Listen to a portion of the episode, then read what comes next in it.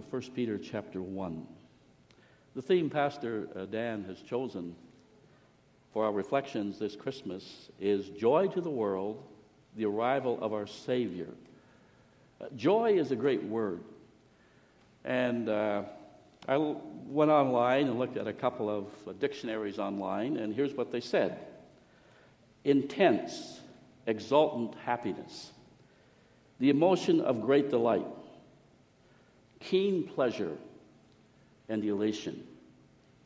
And that's true. That, that, that's what joy is. Uh, related words are rejoice and enjoy. We enjoy events. We enjoy vacations. We enjoy a purchase. We enjoy relationships. We enjoy a meal. Uh, one thing the dictionary definitions don't speak about is the joy of knowing Jesus. This is where all popular understandings of joy part company with the Bible. True spiritual joy is always connected to a saving relationship with Jesus Christ. Non-Christians can, uh, can possess a kind of joy and happiness, but never can they experience joy at its deepest, most exalted level. And happiness is often a cheap uh, counterfeit for authentic joy. Uh, feelings of happiness, we all know this, we've all been there, come and go, depending on circumstances. But joy is not like that. The title for today's message is based upon a phrase found in First Peter one, verse eight. Though you have not seen him, you love him, and though you do not now see him, you believe in him. And notice this, rejoice with joy inexpressible and filled with glory. Rejoice with joy inexpressible and filled with glory. Whatever that is, to me it sounds wonderful. And I wonder how common that joy is, even in the family of God. I want you to take a moment and reflect on your emotional life from day to day. How much joy is there? And I'm not talking about a frivolity or laughing or that kind of thing. I'm talking about deep inner joy. How much joy is there on a consistent basis? For some of us, our daily outlook is more negative than positive. Perhaps ingratitude or impatience or discouragement or anger or envy are more familiar to us than joy. And one of the main reasons why this is so is because we, we are expecting our satisfaction and our happiness and our joy to come from circumstances which, as you know, are rarely ideal, rather than to come from the Lord and all we have because of him. So let's look at this text. Joy because of God's great mercy to us. Verse three starts, Blessed be the God and Father of our Lord Jesus Christ. This is an exclamation of praise and a declaration of hope. When Peter considers all the great things God has done for him, his soul is filled with joy and his mouth expresses praise. He did not look for joy in other people. He did not look for joy in his circumstances. He did not look for joy in material things because, frankly, he didn't have very many of those things. And if we look for joy in those areas, we will always come up short. He focused on the incredible realities of the salvation granted to him by the grace of God. And when we gaze upon God and the riches of grace we have in Christ, we will have joy. And joy leads to worship. John Piper says, worship is when, now listen carefully, the mind apprehends great truths about God and the heart kicks in with deep feelings of brokenness and wonder and gladness and admiration and gratitude. And the mouth says something like, Blessed be God, oh, blessed and praised and honored and glorified be the God and Father of our Lord Jesus Christ. And the very first thing that comes to Peter's mind as he thinks of God is God's great mercy that he has received. Without the mercy of God, there's no salvation. Without God's mercy, there's no forgiveness of sins. Without the mercy of God, we would be groping in lostness and darkness. Without the mercy of God, there is hopelessness and despair. If you want to have great joy, if you want to have inexpressible joy, ponder often the mercies of God to you in Christ. Joy because God has granted us new life. He has caused us to be born again to a living hope through the resurrection of Christ from the dead. The grammar in this text would indicate that the new birth takes place in an instant of time. Being born again is an event, not a process. And secondly, the cause of the new birth is God, not man. You were not the cause of your physical birth, and you were not the cause of your spiritual birth. Now, unfortunately, and I think unbiblically, most Christians have been taught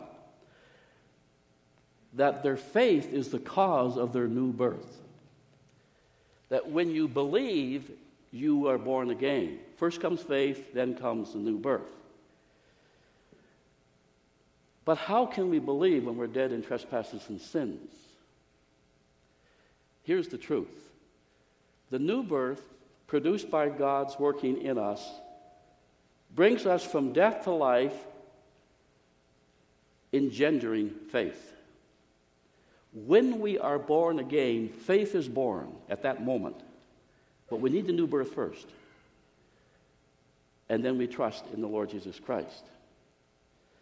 God is the cause of our new life, and he must get all the glory. And the new birth, over time, results in changes. I've listed some of them in the notes. I was once dead in trespasses and sins, and God, because of his great love, made me alive in Christ. I want you to turn to the book of Ephesians, chapter two, verses one to five. We know how chapter two, verse one starts. And you were dead in your trespasses and sins, in which you once walked. It goes on. Then he gets down to verse four. But God, being rich in mercy, there's the mercy again. We see that in Paul. We see that in Peter. God, being rich in mercy, because of the great love with which he loved us, even when we were dead in our trespasses and sins, made us alive. God made us alive in Christ. I was alienated from God because of my sin, but God caused me to be born again into a personal living relationship with Jesus Christ.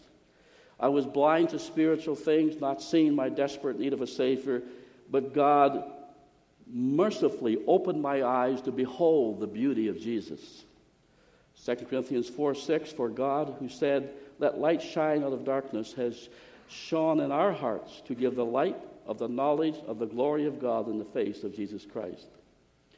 I was once self-willed and rebellious and proud, going my own way and following my sinful, selfish desires, but God mercifully intervened and drew me to himself in saving faith.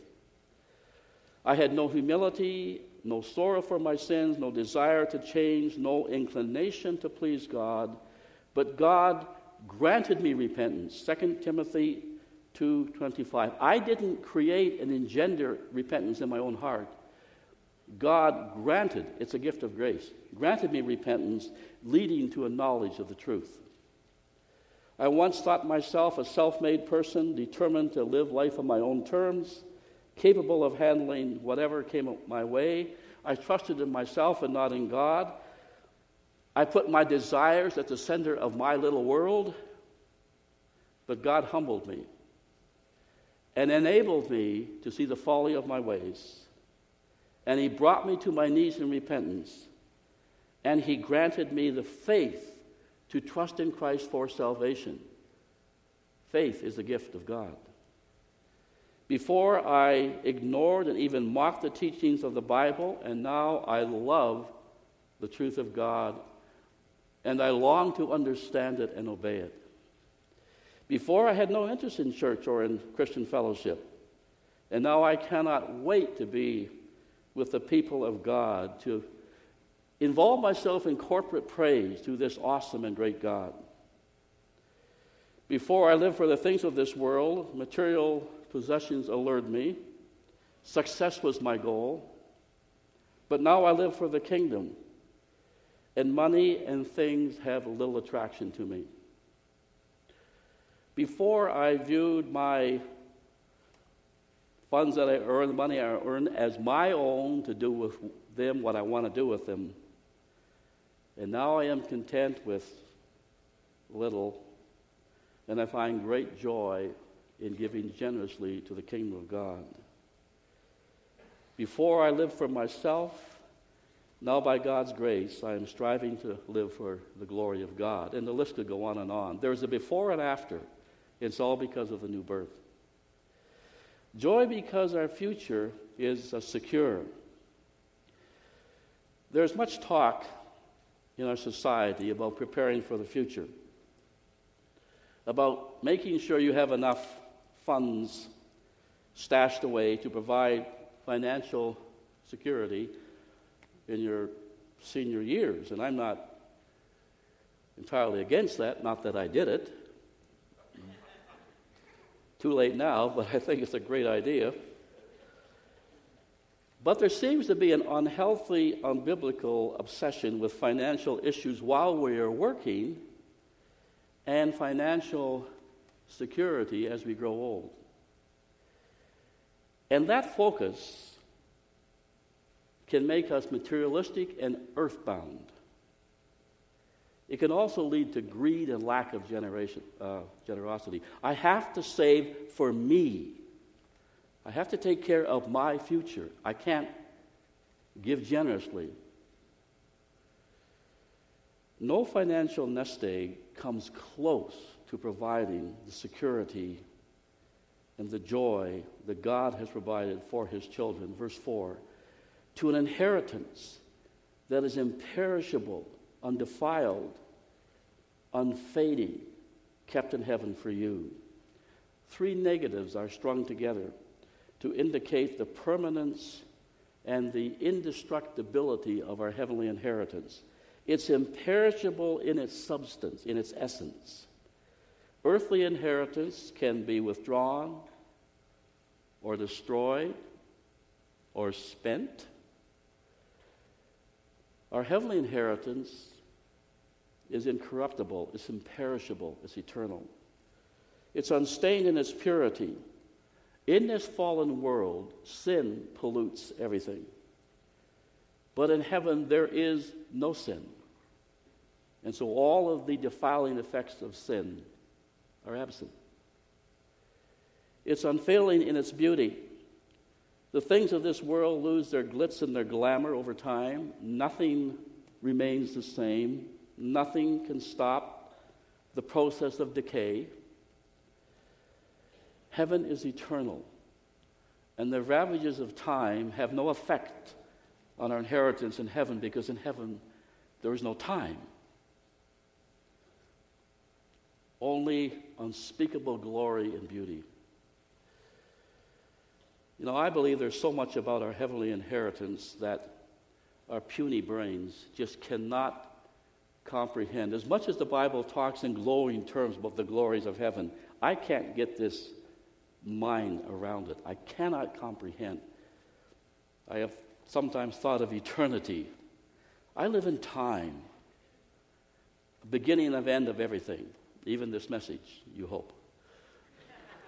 We all live in time, but to be in a place where there is no time, where a thousand, ten thousand, ten trillion years means nothing. Wow, what a place. And when we contemplate that inheritance, incredible joy, intense comfort, expanding hope will come into our lives. Joy because we are being kept by God's power. Now, we may know that God is merciful, and we may know that God has caused us to be born again, And we may know that God raised Christ from the dead, and we may even know that God has promised to keep the inheritance for us. But do we know, and are we confident that God will keep us to receive the inheritance? After all, we face temptations and trials. I don't know about you, but I often fail God. I find myself repenting on a daily basis. Does God do anything about that? Do we forfeit our future inheritance because we blow it in terms of our behavior in life? Here's what John Piper says. He asked a penetrating question. Does God send his Son to die for our sins, raise him from the dead, to open eternal life, cause us to be born again, and then stand back to see if we'll make it to heaven? If God did that, none of us would make it to heaven. So what we have is the assurance that God is keeping us. He's keeping the inheritance for us, but right now he's keeping us for the inheritance. The reason we cannot lose our salvation is not because of our faithfulness, but because of God's. It's not because of our power, it's because of God's power. And this knowledge, this reality, is a cause for great joy. Look at, look at verse five. Who by God's power are being guarded through faith for a salvation ready to be revealed in the last time. A number of great truths here. First of all, our salvation is not complete. I'm not saying we're not saved. If you have trusted in Jesus Christ as Lord and Savior, you are saved. But there's a whole lot more to salvation than that experience and what happens in life. There's, a, there's the completion of our whole salvation, our entire salvation in heaven. So there's much more for us in the future, much more grace and much more glory awaiting us in heaven. There is danger on the way to our final salvations. Testings and temptations are daily realities in our life. We are not home free, and there are many battles to be fought. The protection we need, it comes from the power of God. And when God fights on our behalf, he fights with infallible skill and omnipotent power. God cannot be defeated. We can, he can't. The means God uses to protect us is faith. We're not protected from suffering. We're not protected from death. We are protected from unbelief. And God, by his power, nourishes and sustains and strengthens our faith. So the chain of salvation is forged by God. And the faith to persevere is sustained by God. There's a little book, the second last one in the Bible, the book of Jude, just before the book of Revelation. And there's a wonderful benediction. Now to him who is able to keep you from stumbling, and I believe that means to stumble in a fatal way so that you lose your salvation. Now to him who is able to keep you from stumbling and to present you blameless before the presence of his glory with great joy. Contemplate the reality that God's power is keeping you in a state of grace, keeping you saved to receive the inheritance. Joy because there is a divine design in our trials. Now, if we're not careful, we allow the distresses, the afflictions in life, to rob us of joy and hope. And that's all happened, I think, to some extent in each of our lives. The burdens start to pile on. The struggles are intense. We may doubt the purposes of God. We may question what God is doing. I think we've all been there. So we need the Romans eight twenty-eight truth. We know for those who love God, all things work together for good. For those who are called according to his purpose, that's the E S V translation, the New American Standard Bible. I like that a little bit better. For we know that God causes, God causes all things to work together for good. To those who love God, to those who are called according to his purpose. And again, I quote Piper, Christianity is a life of tremendous joy first because we have a great and fail-safe future to look forward to beyond all distresses. And second, now get this, because God has a design to increase our joy in that future by means of our distresses. Let me repeat that. We all think, well, if I had more joy in life, if I had less distress and less stress and less of the affliction, I would have more joy. That doesn't square with biblical teaching. Because God has designed to increase our joy in the future by means of our distresses in the present. Suffering in this world leads many to reject the very notion of God, at least the notion of a good God. And there are some professing Christians that try to rescue God from a bad reputation by saying that God has nothing to do with suffering. Oh, read your Bible. Read the Old Testament. Lots of, well, lots of wrath, lots of suffering in the Old Testament. And God caused it. God ordained it. What about Job? What about Jesus? What about Paul? What about your life? What about my life? I don't accept the theology that says that Satan's the cause of all of our suffering. I don't think he is, because God's sovereign over Satan. And Peter tells us in a couple of places, three seventeen and four nineteen, that we suffer in the will of God. We do what's good and we suffer, but it's the will of God.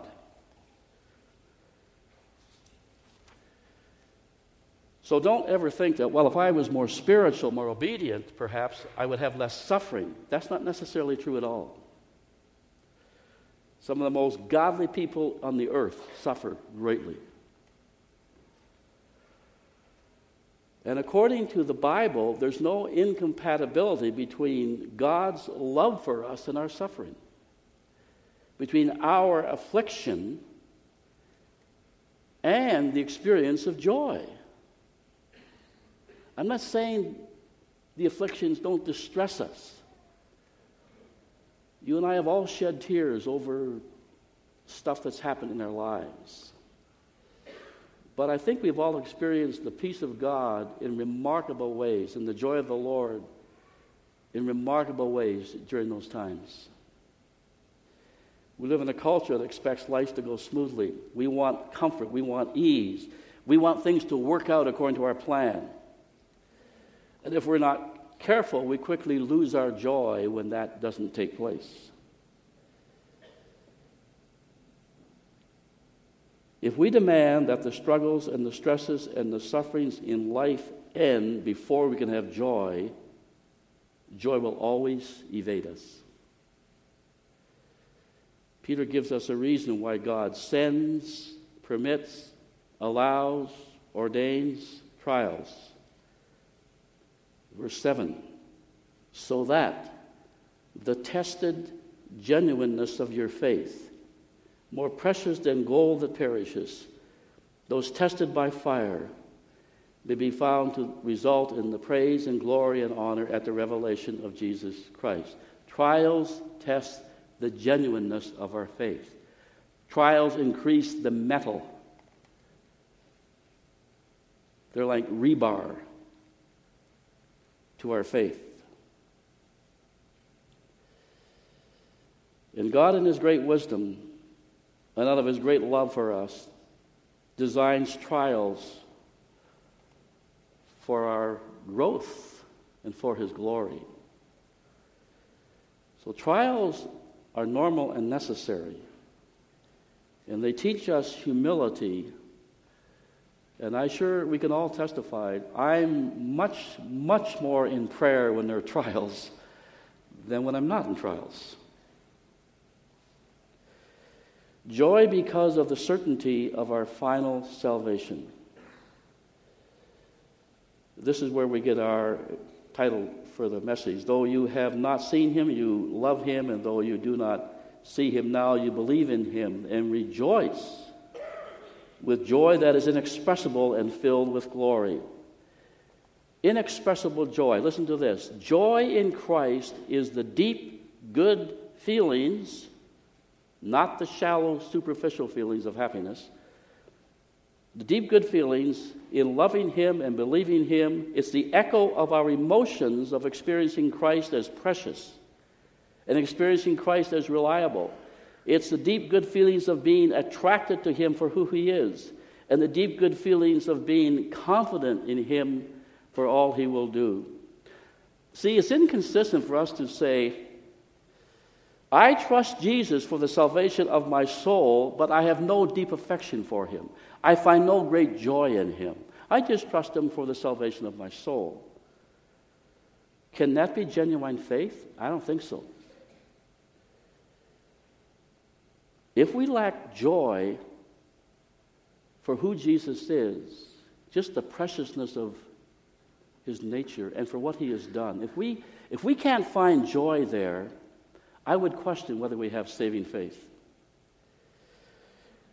There's a principle that says when you, you, what you crave, you become. In other words, concentration determines character. So how do we experience what Peter was talking about here? For all, I'm sure we all want this, because we're all going through trials, some more than others. No exceptions in this room. You have concerns and heartaches and anxiety. Carol and I, we certainly do. So how do you experience this joy? We must crave the preciousness of Jesus and have confidence in the reliability of Jesus. Notice the confidence in verse nine. Obtaining the outcome of your faith, the salvation of your souls. No uncertainty here, no hint of doubt,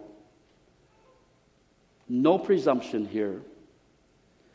So if we look back at this text, we find several reasons why this kind of certainty, obtaining the outcome of your faith, the salvation of your souls, we find several reasons why this confidence is justified. We have been chosen by God. Great mystery, wonderful truth. Secondly, we have been born again to a living hope through the resurrection of Jesus Christ. Thirdly, we possess an incorruptible inheritance that can never be taken away from us. Fourthly, we are protected by the power of God, not by our own resolve. That is so fickle. That is so weak. We are protected by the power of God to receive our final salvation. And fifthly, trials will come. Count on it. But they are divinely ordained to increase our faith, not destroy it. To possess this kind of joy spoken of here and in many other places in the Bible, the eyes of our faith must be faith, must be fixed on God, not on our earthly circumstances. We need to be convinced that he loves us, that he is sovereignly ordaining all events for our good and his glory, that although we feel weak and fallible and overwhelmed, his power will keep us. This focus will result in joy flooding into your heart. Now the text says this joy is inexpressible. The title of the message was The Expression of Joy. I think the idea is you cannot express the inexpressible. Where do you find words to define this joy? How do you put it in black and white? You can't. It's something in the heart. It's something that God does in the soul of his children when they when they trust him. In its purest form, it is independent of our circumstances. This joy is a gift. It is one aspect of the fruit of the Spirit. The fruit of the Spirit is love, joy, peace, long-suffering, gentleness, kindness. And so this Christmas, we have been singing each Sunday morning, "Joy to the world, the Lord has come." But we don't have to limit, restrict, confine our joy to Christmas, or our peace to Christmas, or our hope to Christmas. We don't do that. It's something that God wants to place in our hearts every day of our lives and in every circumstances. Joy starts with Jesus. It begins when you repent of your sins. When you say, well, I try to be a good person, and that's good. But you're not perfect. And to go to heaven, you have to be perfect. And you can receive as a gift the righteousness of Christ. And it's his righteousness, his perfection that qualifies every one of us for heaven. All of our sins, no matter what we have done, can be forgiven when we come to the cross. And so, whatever you're struggling with, whatever you're going through, and there's lots of stuff ha- taking place in our lives. It's hard stuff.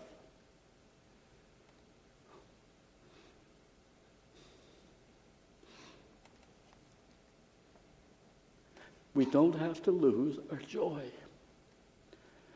We don't have to forfeit our peace. Through the tears, there's something deeper in here.